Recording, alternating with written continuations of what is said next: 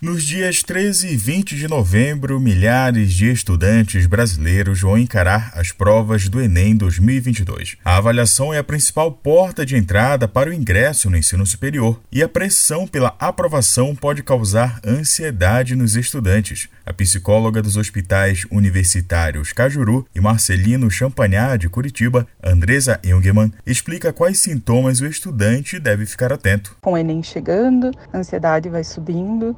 Acho que vocês já devem ter sentido aquele momento do frio na barriga, peito apertado, muitas vezes a garganta fica seca, parece que tem um nó na garganta. Todos esses são sintomas de ansiedade. A gente pode ter vários outros, como o coração bastante acelerado, a pulsação que parece que o coração vai sair pela boca, aquela sensação, dor de barriga, as pernas agitadas, mãos, braços. A especialista alerta que esses sintomas podem prejudicar o rendimento na hora da prova. Para controlar a ansiedade, a psicóloga orienta a fazer uma respiração profunda. Em geral, a gente inspira contando até três, segura contando até três e expira no dobro. Então a gente expira, se for três, três, em seis, ou quatro, quatro e oito. Essa respiração mais profunda, ela vai trazendo uma sensação de alívio, uma sensação de reconcentrar-se e ela vai trazendo uma possibilidade de enfrentamento da ansiedade. A outra dica da especialista é ter um bom momento de sono, controlar o consumo de cafeína e desligar todas as telas antes de dormir. Organizar o espaço de estudos também é importante, pois a desorganização aumenta o incômodo. Por último,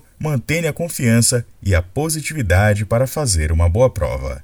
Agência Rádio Web, produção e reportagem, Igor Pereira. Every day, we rise, challenging ourselves to work for what we believe in. At U.S. Border Patrol, protecting our borders is more than a job, it's a calling.